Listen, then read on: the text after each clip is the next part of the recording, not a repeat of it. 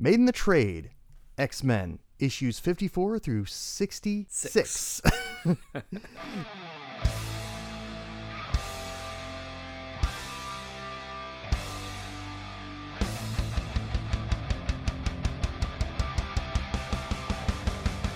This is collected in the Masterworks, Volume 6, and it's the introduction of Havok, as well as the final issues before we go to Giant Size X-Men and X-Men number 94. So the issues between 66 and 94 were all reprints. Some of them are reprinted from this collection here, but there were just reprints between 67 and 93. Those were just not original stories.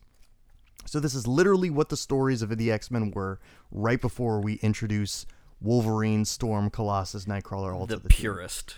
Yeah. Just distilled X-Men. Yeah. Yeah. So we have here the original five, and we introduced Havok. We've already introduced Lorna Dane in a previous issue, but I'm going to try to go chronologically, but and I'll get your take on what you thought about all these collections so far. But for the first couple of issues of this, we've got the most significant thing, I think, is the introduction of Alex Summers, right? Yeah, pretty much. Yeah, we've got, I mean... It is, yes. It is the Havok arc. Yes, so we introduced Alex Summers in the early pages of this, and... But also the villain, the Living Monolith, he's kind of a forgettable villain. Yeah, we saw him a little bit as he popped up in the early 2000s. Mm-hmm. They tried to rehash him. Yeah, and it's like, oh, somehow he's merged with Apocalypse, or right. He was part of the 12 or whatever that was. And that was the thing. It kind of made sense because I think they decided to make Apocalypse's origin ancient Egypt related. Correct, although I think that was actually introduced in an X-Factor when they introduced the Externals. And they had one of them who he first realized he was immortal when he discovers Apocalypse's ship in ancient Egypt. Okay. I believe. I could be wrong. Yeah. So, and one of the things that drew me to this trade was because when I first started in comic books, I was actually drawn to X-Factor. And my first issue of X-Factor, I think, was 16. But it's funny because that opened up all of the Marvel Universe to me, because the first opening splash page was Thor dropping off Iceman to the X-Factor headquarters. That's right. Okay. And it's like, you want to find out what happened? Go read Thor. Mm-hmm. It's like, what? And then like you go into it and it's like Marvel Girl explaining that she's not Phoenix, and it's like, you want to learn more about that? You read this other. Mm-hmm. She was like, what is going on? Yeah, no, I remember that with Madeline Pryor, that one threw me for a loop. I'm like, mm-hmm. You know, as a child, how am she be two people, you know? Yeah. But, you know, it taught me all I needed to learn about clones. Right? Or infidelity. Yeah. Technically, it's not infidelity if they are clones, because it's the same genetic person. Right. It's just, until we found that out. Yes. It was Cyclops leaving his wife and infant for his old girlfriend. For a woman who looks just like him. Yeah. So weird. Yeah. So anyway, that's not what this trade is about. This is back when the X-Men, the original five, were a lot more simpler, a lot more basic. And this storyline, Alex Summers is basically introduced here as a MacGuffin. Well, no, it's kind of funny. It's like he starts with very clearly brown hair, and then over a few issues, he's like, "Hey, suddenly I'm blonde because they decided to flesh me out." So that's later on when Neal Adams takes over the art. Like he goes. Brown hair, blonde hair. It goes back and forth in one issue, and then I think the next issue or sometime soon, they're just like, we're just dedicating to blonde. It's easier to distinguish between Scott and Alex if they just have different color hair, and then we're just going to keep it that way. Yeah. But yeah, and these first issues that we're talking about here with the Living Pharaoh, he's brown haired, and he's a pretty plain Jane character, but he's a MacGuffin. He is he's an energy battery. Basically, he just has this potential energy in him, and he's the most powerful mutant. He stores all this energy, and I'm going to use it for my evil ways. Yeah, you know what I really appreciate though is just this very beginning, and it's well, you might be wondering how I wound up in this pickle. Yes. Why do the security guards or cops want to kill Cyclops? Well, find out. And it's, I guess, if you damage ancient Egypt artifacts, they're going to try to kill you. I mean, actually, that's probably accurate. I guess I'm not. I know it's a crime, but I don't think they'll shoot to kill you. Cops were different back then. They were, and they were probably anti-mutant back then too. So that makes sense. Which I also noticed was weird because when Scott outs himself to Alex, he's like, "Oh, my brother's a hero of the X-Men." And it's like, well, hold on. If you didn't know that, wouldn't you probably hate the mutants like the rest of the world? Right. Because there's nobody who really likes them at this point. But suddenly he's like, oh, yeah, all right, you're on it? Sure, I guess you're not a terrorist. Right. Like, if my brother told me, hey, I'm a terrorist, I would be a little shocked. He comes around real fast, yeah. That's the thing with these Chris Claremont stories. They resolve stuff way quickly. Yeah, it's... You know, and it's kind of interesting because I was thinking about this, like, you know, there's so much dialogue and verbiage of narrating what's going on and narrating the thoughts. And then you have modern comics where they say very little and it's more kind of tell the story with the action and the pictures. But in telling less with modern comics, they probably accomplish at the same speed where these things do. Like, that was just kind of a weird observation. Yeah. So, like, this, and I'm kind of glossing over, because, like, there's an addendum story in both of these issues where it's the angel's origin story. Yeah, I just kind of breezed through that. I did, too. And it's like, okay, he become. I had a feeling that this was a time when they thought, maybe we'll make the angel a solo hero, because any of these heroes that can fly, Human Torch or whomever, they're like, oh, well, if he can fly, it's more freedom for our writers. Sure. So he can just fly around and then save people, and then it's easier to write for, I guess. I mean, just the speed that flying helps you traverse the world, and this is amazing. Oh, yeah. They're like, you're going to go cross Atlantic? Yeah, like, you want to go down to Egypt for brunch? Yeah. Let's go to Egypt. How fast does Angel go? According to his Marvel handbook, I think he only does like 35 miles an hour. So. Which is probably realistic. It's going to take you a long time to fly from Egypt to New York. Hey, baby, you hit that jet stream and you were just cruising. But, yeah, I don't have a lot to say about this Living Pharaoh storyline other than that it introduces Havok. There's clearly a connection that later on, I think in the 2000s, they revive. Like, oh, they're just attached, these two characters.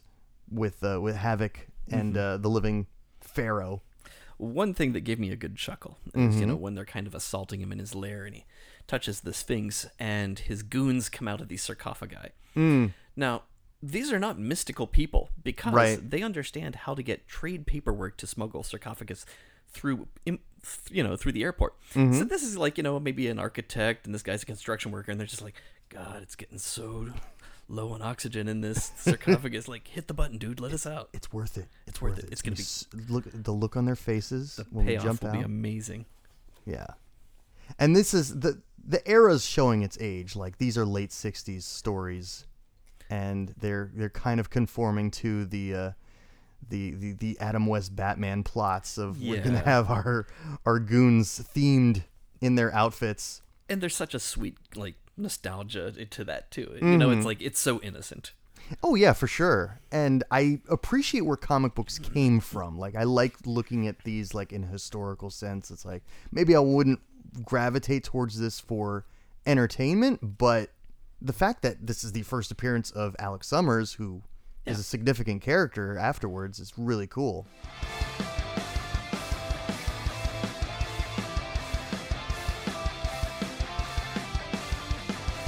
So that ends Don Heck doing the artwork in these first two issues. It's Neal Adams, which, if you don't know, the dude is, well, he was a legend. He was the gold standard of Batman. He was one of the gold standards of the 1970s. I will say that. Him, John Romita Sr., and then you had John Byrne taking over for the X-Men after Dave Cockrum.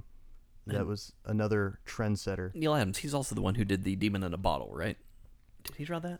No, that was John Romita Jr. No. It was actually not John Romita Sr. Wait, it was John Romita Jr. Jr. started that before he went to the like boxy art style. So I actually, if you listen to my Made in the Trade on Demon in the Bottle, and that's a promotion for this very podcast. If you listen to my trade episode on that, we talk about how he was drawing a house style. So you didn't have artists really flexing their creativity. Yeah. Showing their signature styles, which nowadays you look at John Romita Jr.'s style, you're like, oh, that's clearly John Romita Jr. Yeah. You know, but back then, yeah, it was very much almost like his father, really. Mm-hmm. You know? Yeah, no, excellent. Back to Neal Adams, yeah, in his first issue of X-Men, which is this Living Monolith is on the cover here in issue 56, it looks so good by comparison to the previous issue. And the artwork is probably the best thing about this issue. And it almost feels like a intro to Burn. Yeah. It like just kind of in the just the facial features and everything like that. Yeah, both Neal Adams and Byrne I hold in very high regard, and this is early Neal Adams, and yeah, both of them, they really give a nice spice to the X-Men comic books, and it's probably, if I were to recommend this trade to anyone, it's Neal Adams would be my number one reason why you would want to read this trade. It introduces Havok, obviously, but Neal Adams, the artwork, it's a standout of the comic book. The writing is just not at the level that the artwork is. But the Living Monolith, turns out that when the Living Pharaoh absorbs the energy that Havok stores from the sun, he becomes this 40-foot tall, renames himself the Living Monolith, and he, yeah. Yeah, he's just like, well, I'm big and powerful, and that's all I need to conquer the world. Yeah, that's the gist of it. And you've still got the X-Men, you know, doing their best, trying to fight him. I like the original five, and I have a love for them since I read them in X-Factor. But I can see in reading this trade why they had to make some changes, and also why they didn't sell very well. And then at the end of this trade, they go to reprinting. They just, every issue from 67 to 93, they're all reprints of previous X-Men stories. Just kind of buying their time, I guess. I mean, I think they just didn't want to cancel it. They saw some value in it, but they knew that they just weren't selling half as well as all their lines. And I'll get into it more later, but I just think they were stuck in a rut. They didn't think about making these characters grow. I think they wanted to keep the original five. They didn't want them to grow like the Avengers, because the Avengers had some roster changes early on too. There was dissent. There's more dissent in the Avengers. This didn't have any threat of people pulling a Hulk and leaving the team early on. Mm-hmm. Like, well, you know, back then people were still kind of racist, so they're like, you know, let's just hold off on making some political statements and see how this whole we hate other races things plays out. Maybe not. I don't know. I mean, like, yeah, well, okay, I hear what you're saying, because the diversity is very lacking. It's all five white kids fresh out of college. And I mean, no one's poor. Like, everyone is just like an upper to middle class. Yeah, and I mean, the mutants, they are the allegory for race relations. Right. You know, and so originally they're like, yeah, you know, race relations, we should all get along, and, you know, the outsiders can be good. And then maybe they were like, well, let's see where this political climate goes. I think, yeah, this in the 1960s, yeah, there was a lot of racial unrest for sure. Also, you didn't want to offend white people, because they were pretty much the only people spending money. Exactly. And it's like, and so it's like, you're going to cater to the money demographic. Not my woke X-Men. Mm-hmm. Later on, we see a change. I'll move on to the more interesting storyline. That's issue 57, and that's when we bring the Sentinels into this. I think that was pretty cool. So now you've got Neal Adams' artwork, and you've got a storyline that's somewhat interesting here. Like, it's playing on the anti-mutant sentiment, which we later see become the benchmark of the X-Men. Like, really, like, a lot of these issues kind of ignore anti-mutant hysteria, but the Sentinels kind of encapsulates it. Now, I didn't remember Larry Trask. Have we seen him since? Or is this kind of the end of him? There's Larry Trask and there's Bolivar Trask, right? Yeah, he's the son of Bolivar in this. Okay, so Bolivar was in, like, the old Stan Lee story, if I recall. Mm-hmm. And so Larry, I think they kill off in this trade here. But later, what? Larry has something to do with Bastion. Oh, does he? Yes, because when Marvel released those negative issues, the X-Men -1 was something about the medallion with Larry and his relation to Bastion. Oh, really? Okay. I don't remember the specifics, but that's, yeah. Okay. All right. And Bastion was part Sentinel, or? Yeah, he is kind of like part Sentinel Nimrod tech. Okay, so Nimrod, the Sentinel from the future. Yeah, somehow. Okay. We're going off the rails here, by the way. We're just skipping the timeline totally. But just keep in mind, the issues we're reviewing are like several decades old, so there's a lot of continuity that's happened since then. But I have to say, like, I liked this Sentinel storyline. It was kind of a highlight of this trade. Yeah, it's kind of fun too, because it plays a lot into the AI phobia, where it's like, all right, these programs have a very strict protocol, and so it's, well, we must defeat them with logic. So if you guys are protecting all of humanity, then you must attack the source of the mutation, and the source of the mutation is the sun. Mm-hmm. Radiation. Yes, it was like Captain Kirk versus Landro in that Star Trek episode. He caused the computer to terminate himself. But, yeah, it's the same thing. It's like, just tell hey, you want to destroy mutants, just go destroy the sun. They failed at destroying the sun, by the way. They did. And, I did the math. Mm-hmm. So, they fly into the sun within 2 panels. Okay. The escape velocity for Earth is 40,000 kilometers per hour. Mm-hmm.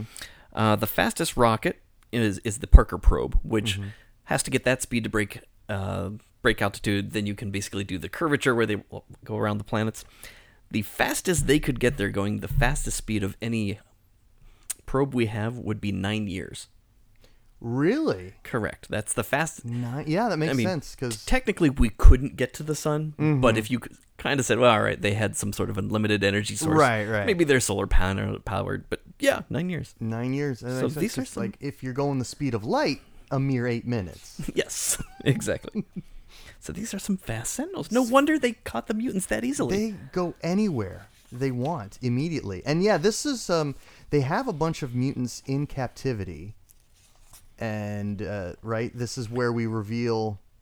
Well, it kind of reminds everyone how many mutants there are. Yeah, at this point. Exactly. It's almost back down to that like 98, where hey, they are a small minority kind of a thing. It's like. But it's not 98. It's like maybe 30, 8 or 9. Like how many people? Got like, the Brotherhood. The Brotherhood's like maybe like 6 mutants. Let's see. Yeah, like how many? 1, 2, 3, 4, 5. Yeah, like maybe about 20, 25. Oh, is it 20? Well, I don't know because there's like a row here. I thought we saw them all. No, is there? Could there be any? I assume they were full, but maybe they were just empty, waiting for new mutants to be born. Oh, maybe they didn't capture everybody. But I mean, like. They got Banshee, they've got Mesmero, they've got the Brotherhood, and the X-Men, and it's like that's you can count them on 2 hands. Yeah. Like that's not a lot of mutants. They kept mutants pretty rare back then. And we don't get Sunfire till he's like rubbing his hands in dirt. We see Sunfire in later issues of this trade, so that's kind of cool. But they. So anyway, I'm skipping all around this plot. They got Eunice too. Eunice the Untouchable. How? Wasn't he in the Brotherhood? Well, he is. They touched him. But yeah, like that was my big thing. I'm like, no, they said they used anti-gravity on him. Ah, you're right. So there's a way around it. They used anti-gravity on the Blob. Oh, you're right. It was that. But but what we know is the Blob's power is actually gravity control. Okay. They did that in the one issue. It was a where the Professor X was leading some of the evil mutants, and Blob was able to basically Mr. Fantastic stretch himself, and he had basically said that Professor X had helped him understand that his ability was his control over his own gravity and mass. Oh. So he could decrease the gravity of himself to stream himself in directions. Whoa. Yeah. Okay. I had an understanding of his connection to the Earth was what adjusted his mass. So he basically derives his mass from the Earth itself. Which is a nod to Antaeus, Hercules' enemy in Greek mythology. Oh, really? Yeah, Hercules could only defeat him by picking him off the ground and pummeling him while his feet were no longer on the ground. Oh, look at that. Yeah. Interesting. Now I got to read that mythology. That sounds cool.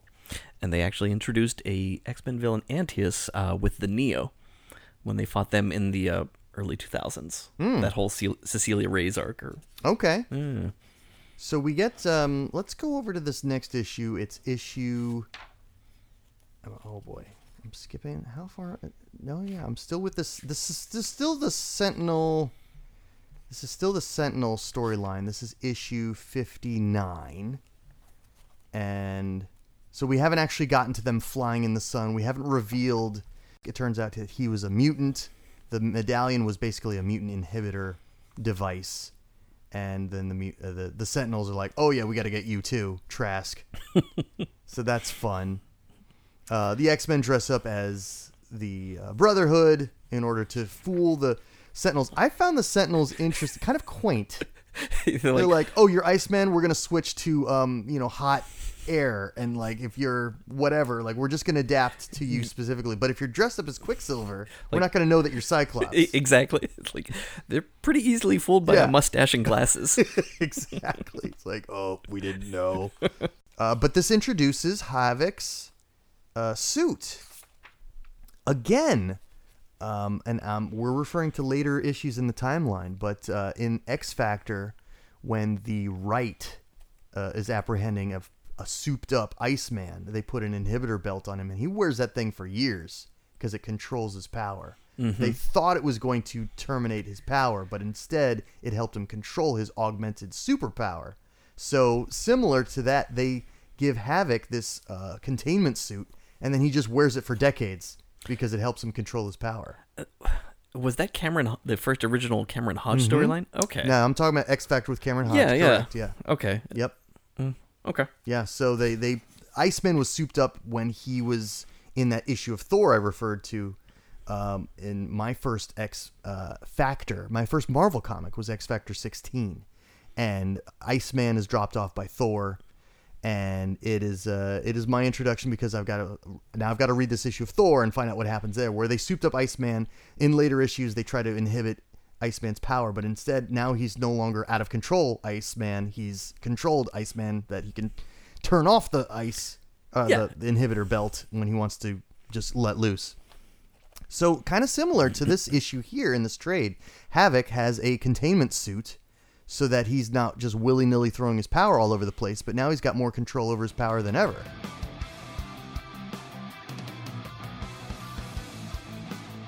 So the next issue here, oh, it's Sauron. He's got some sweet blue jeans. Yes. And if you, okay, so there's some history I'm going to introduce here.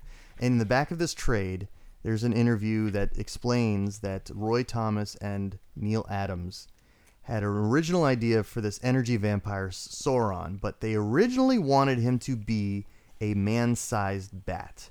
And because he was an energy vampire, they figured that the comics code wasn't going to allow both a giant bat and him sucking people's life forces. So they said, okay, we're going to make it similar. He'll be a pterodactyl. Hypnosis pterodactyl. Yes. Wow. Yes. Again, very similar to Dracula. Yes. Exactly. So, and then if you don't know, Neal Adams in about a year goes off to draw Batman, and he introduces the Man-Bat character, who also has a sweet pair of pants. Sweet pair of pants. You know, there's nothing better than an animal wearing pants. Yeah. Put pants on your dog, you laugh for a day. Exactly. You know? Yeah. And if you've got leathery wings, so, all the better. All the better. So Sauron is introduced as Lycos. Dr. Lycos is this doctor who says he specializes in hypnotherapy and helping people recover from exhaustion. Well, it turns out he's just an energy vampire and he wants to trick people into coming in. Well, they tricked Havok into coming in, and once again, Havok is a MacGuffin. Yeah. He's a big energy battery for people to siphon off of. Well, you know, he's always kind of been the MacGuffin. Like, always, you think? Yeah, like, well, he is a Nexus being. Okay. You know, so that's how we get, like, a lot of storylines. Are like, yeah, Havok's is a Nexus being. Yeah, he's a battery again. Mm-hmm. You know, and it's just kind of it's a theme that turns up in his life that he's just, you know, used for ulterior motives. Yeah, well, that was his origin, is he's always this supercharged battery that villains want to get a hold of. Now, okay, so we have his introduction here, but we don't know about Corsair pushing him and Scott out of the airplane yet. No, that is later. It's just almost like an after the fact retcon. Yeah. But yeah, we don't know the origins of Corsair or how Scott doesn't have control of his power the way that Havok does. Mm-hmm. But in this storyline, we've got some origins for Sauron. And yes, Sauron is taken directly from the Lord of the Rings books. And oh, interesting. Oh, yeah. In fact, in this story, he says, I use the name of the ultimate villain.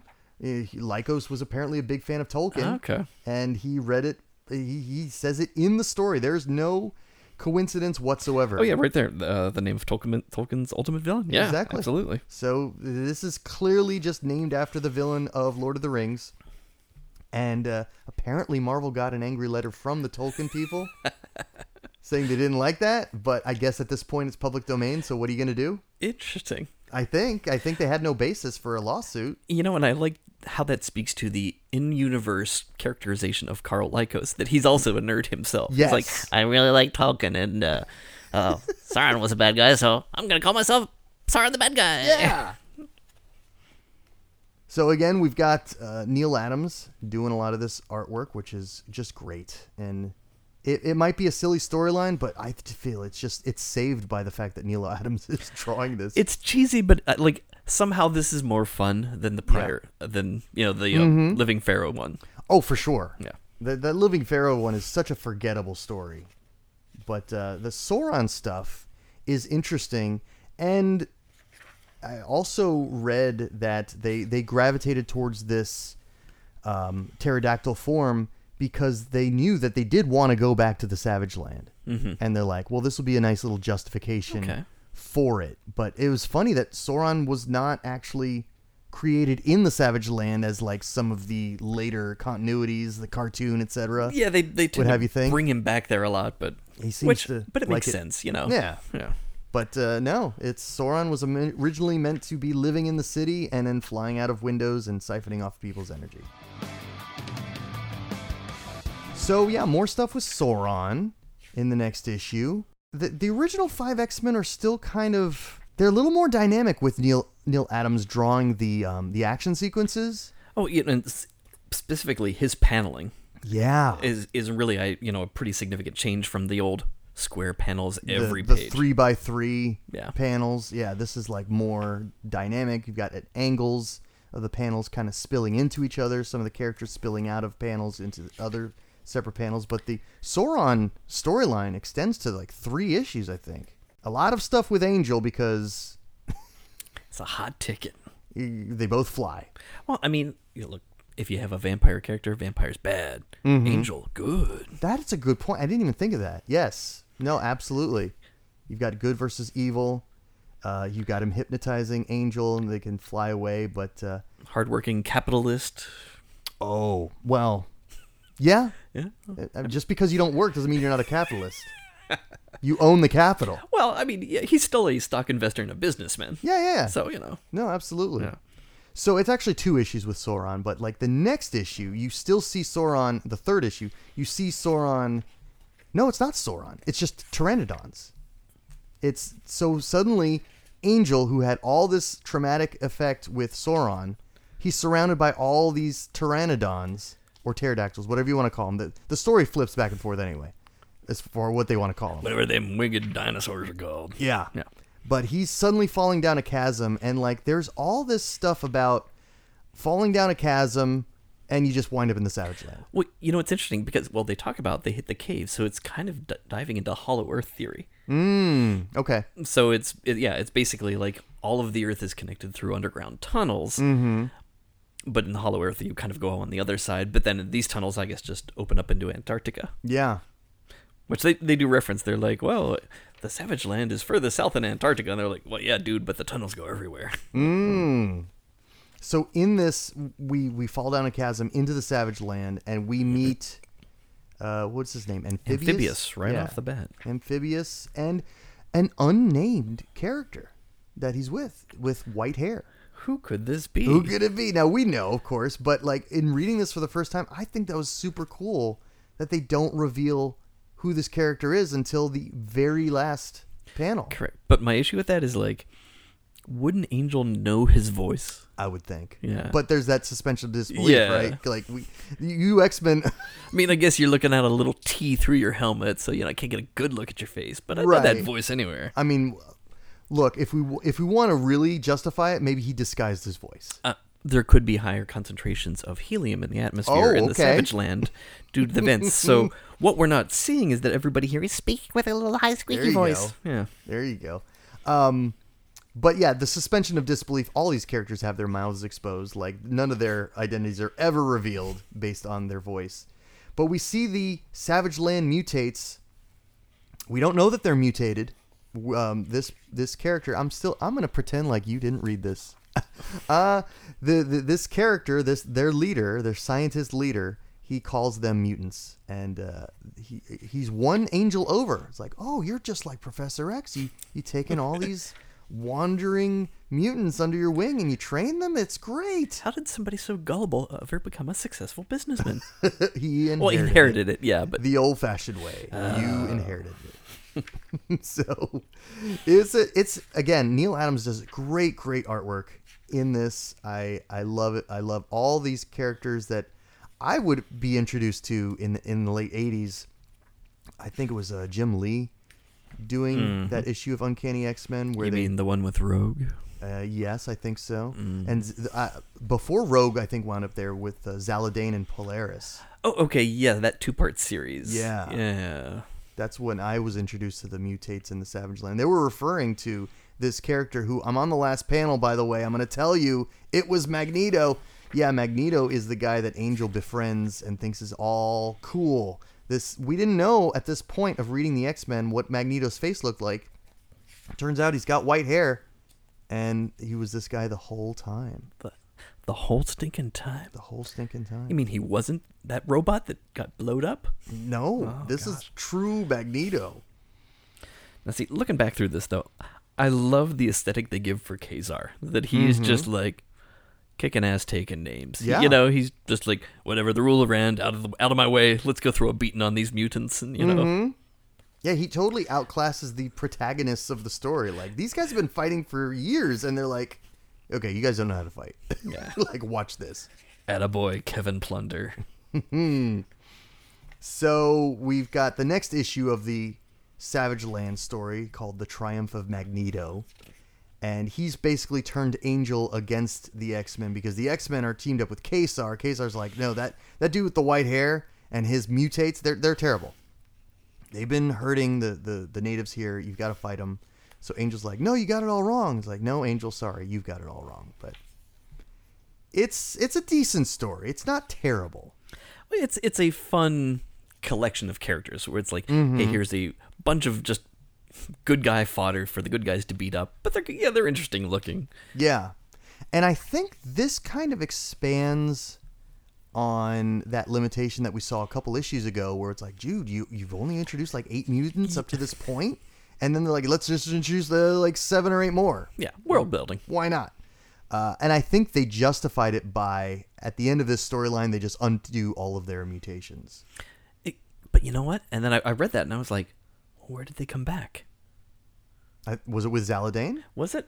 It might have been. Okay. If not, no, it might have been before that because we have the Uncanny X-Men with Cyclops and them coming back. I've got to reread that. Yeah. I don't remember exactly. All I know is that Barbarous started hitting the gym because, like, right here, you know, he's pretty scrawny with forearms. Mm-hmm. But, you know, he bulked himself up. And... right. They kind of unmutate at the end, and that's pretty much the end of that story in the Savage Land. But then we go to issue 64. We're getting to the end of this trade, by the way. But the end of the issue 64, we introduce another mutant and future member, albeit temporary, of the X-Men, Sunfire. And actually, I got one callback to Lorelei. Yes. Didn't Colossus get her pregnant? Was it Lorelei? I think he impregnates a native of the Savage Land. Okay, so it wasn't her. No, I think it was a Mohawk girl. I'm confusing her with the one that he had a crush on in Secret Wars, who was the healer. Okay. That's who I'm confusing her with. She does look a lot like her, yes. Yep. Okay. No, but it was the Mohawk girl. You're right, yeah. And, that's a whole other... When we do that trade, I'll talk more about that storyline. A full decade, I think, a decade and a half after the storyline takes place. That Colossus, man, he a lady killer. Mm-hmm. So we've got the issue 64 with Sunfire. Sunfire is someone that I was first introduced to watching an episode of Spider-Man and His Amazing Friends. Dun, dun, dun, dun. Oh, absolutely. Much as I was drawn to X-Factor because Iceman was in it, I was acknowledging who Sunfire is, all because of my love of Spider-Man and His Amazing Friends. And we've got Sunfire here. He has got the Japanese flag adorned on him. He's got a whole bunch of he's your Japanese mutant. And he flies around. He shoots flames. He's basically nuclear powered. He shoots out nuclear fire. I think that's the gist of this guy's character, but he's just like he's the villain of the issue. Atomic retribution is what he is. His members of his family got killed by the atomic explosion. His uncle's very vengeful, but his father is very much trying to mend relations with the West. And so it's an okay story. You know, give it its historical context. It's like we're gonna bring to the forefront some of this anti-Japanese history that we've got in recent history, and we'll make one of them a mutant, and we'll see where we go with that. And I don't know. Yeah, aside from his introduction, it's kind of unremarkable. Exactly. It's not a great story, but yeah, it introduces Sunfire. And one more thing that I forgot to mention: Neal Adams changed Angel's costume from this horrible yellow, blue striped red thing into a more uniformed. And this one persisted for a while. I like this one. Yeah, exactly. He was wearing that one for a long time. And then I think later on in the Champions or the Defenders, he gets a red version one of this. Mm-hmm. And then later on, that becomes the inspiration for his original X-Factor uniform. But this issue with Sunfire, it introduces Sunfire. It's a bit of a drawn-out story, so it's not... the pacing's not very good. Yeah. Pacing's not very good. I will say that about this. Very dialogue narrative heavy. Mm-hmm.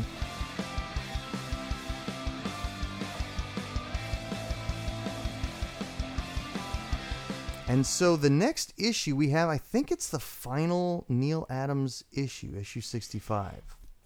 This is where the... Xenox are introduced. Yeah, the whatever the alien, like reptiloid-ish.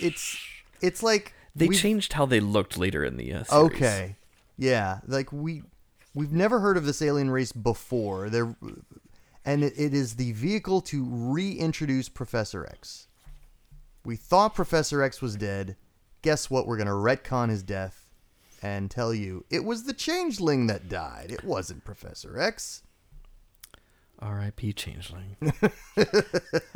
But I love how they brought him back as Morph. Yeah, so this Neal Adams rendition of Changeling is clearly where they got the design for Morph. That face, the hair, that looks just like Morph. In the cartoon. In the cartoon, yeah. Pull back, Wolverine! Morph, no! My buddy got killed. So this is a one for they crammed a lot into this one issue. We're gonna have some back and forth with Havok and Lorna pushing back on the original five and like, you can't tell us what to do. Oh yes we can. Blah blah blah. Why are we arguing? Explain yourself. By the way, this is why I'm being such a jerk. Professor X was alive the whole time. What? And so Charles Xavier explains just why this alien race is so dangerous. You guys got to train like you've never trained before. And they do within like a page or two. You're going to need a montage. Montage! And we get that montage. This is a jam-packed issue. If I'm going to recommend like a standalone Neal Adams X-Men issue, this is a good recommendation because like so much happens. You know, like anything that had the Danger Room. I loved the Danger Room as a kid. Like, that was just so cool to me. Right. And this is pre Shi'ar tech. This is all just robotics. Robotics attacking them. Which I first learned about in Pride of the X-Men. That was my first exposure to Marvel Comics. Oh, is it really? Correct. And yeah, the Danger Room. Well, did the Danger Room have holographics? Yeah, it did have holographics in that, didn't it? Because like they were in like... So it starts off with them running through an Aztec tomb and all that stuff. Yeah. But I think it's all piston powered. So it's like pistons and robots. So it was probably pre-hologram. Oh, it was... Oh, so they didn't have it holographic? I don't think so. Okay. All right. Well, anyway, in this, Professor X is saying like, you know, in order to defeat the Xenox, we need to link everyone's empathy and love in the world and zoom all that love out into space because that just hurts them. It really does. And they're like so scared. They have like a planet-sized spaceship, I think, and they're like gonna smash it into not the Earth a Death Star. Nope. But they were like, oh man, never mind, we're gonna go away. It's one of my issues with these comic book issues is they just rush the resolutions. Like, we won. What's it's almost like the old Doctor Who's monster of the week. Like, all right, let's episodic. Just, cram it in there. Very episodic. So then Professor X passes out. Lorna's like, oh no, all that mental ether may have cost Professor X his life. Next issue, the Hulk. And obviously... Sales are dipping. Gotta link it. Sales are dipping. We know that sales must have been dipping because they went to reprints right after this issue. The Hulk, we know he's a popular character. We're going to shoehorn him into the X-Men. And how do they justify it? Well, only Bruce Banner can save Professor X.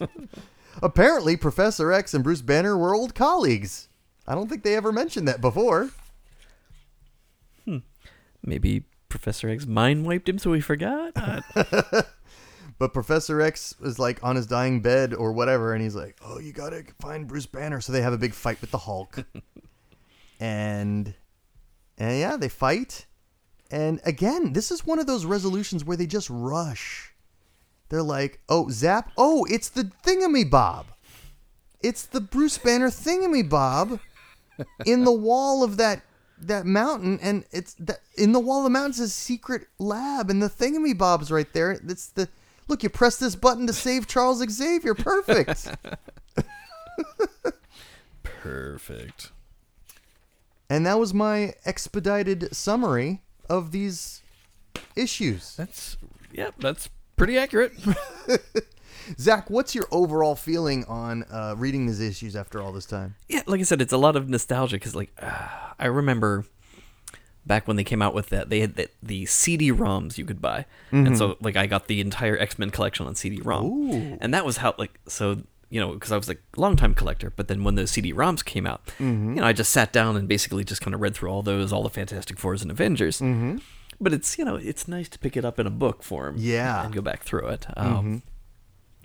But yeah, it's just nostalgia, and it kind of takes you back to the heritage of the comics. Right, and a simpler time. Yeah, but it makes you appreciate where it's come to nowadays from where it began. And absolutely. The humble beginnings. Yeah, I agree.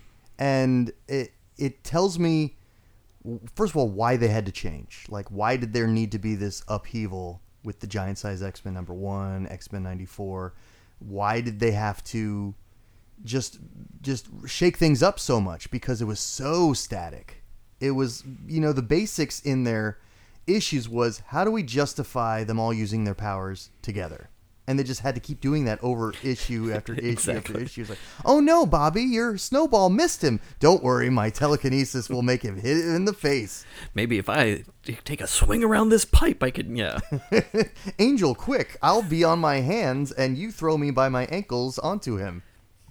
But thank God, Giant Size introduced the fastball special. Yes. That's all we need. So, and we'll get into that stuff in the next episode. We talk about Giant Size X-Men number 1 and all that. But leading up to that, what this doesn't have that the Giant Size X-Men introduces is a lot of diversity. So you have nationality diversity, you have ethnic diversity, you have age diversity, which I thought was clever because all these guys are the same age. They're like just freshly graduated college kids. Like they just got their degrees, but they're all still young. They're all still a little bit inexperienced, and not particularly powerful. It's the Peter Parker syndrome, where they didn't want to let Peter Parker grow up for so long. Exactly. It's very much they thought that this would appeal to people that if you like Spider-Man, you'll also love 5 different Spider-Men, and they're all still not sure about their place in life. Before this trade came out, they had to kill off Professor X in the hopes that maybe these guys would grow up, grow into their own and stuff. And then they still kind of are very immature. They're not particularly powerful. They're not particularly competent. They kind of still had to write them as they're all inexperienced. Yeah, I was kind of laughing at that with the power fluctuations of Cyclops. Mm-hmm. Like, when he's first zapping the Living Pharaoh there, it's like, he's got maybe, 30 seconds of blast, and then he's like, oh, I'm winded. Mm-hmm. It's like, really, dude? Like, you've been doing this for some time now. Right. But even with the limitations they have on him, he's still, like, overwhelmingly the most powerful character on the team. It's like, Bobby's going to throw a snowball. Beast is going to, jump in the air. And Angel's going to fly around. Jean's going to, throw some tin cans at the guy. But then Cyclops is just going to clean house at the end. Like, they're just delaying the Cyclops to enter. Yeah. But, I've always, laughed, when I can't remember, probably Wolverine or somebody was falling from the sky from really high. And so he had to shoot him with his laser to slowly cushion him down. Right. It's just like, I'm not sure the dynamics of this. That's supposed to be a deadly blast. Yeah, so it's like, is it just coming out slower? He did a widespread. Yeah. Is what he did, adjusts his visor. Yeah. Yes. No, we'll talk more about the Uncanny X-Men, as it were, in a different episode. But thank you for joining me. Thank you for having me. On this collection of books. If I were to tell you to read this, I would warn you, yes, it is an antiquated method of storytelling. But definitely read the issues that Neal Adams drew. They are beautiful, and they are historically significant. We see the original costume for Havok. We see the introductions of Sauron, the mutates in the Savage Land. We get some Magneto character development. It's not a complete waste. Just because Wolverine's not in it doesn't mean it's bad. Yeah. At the very least, read the Sentinel arc, read the Kazar arc. Yeah. Yeah, I agree. All right. Zach, thanks a lot for joining me. Thanks for having me. Yeah. We'll see you next time.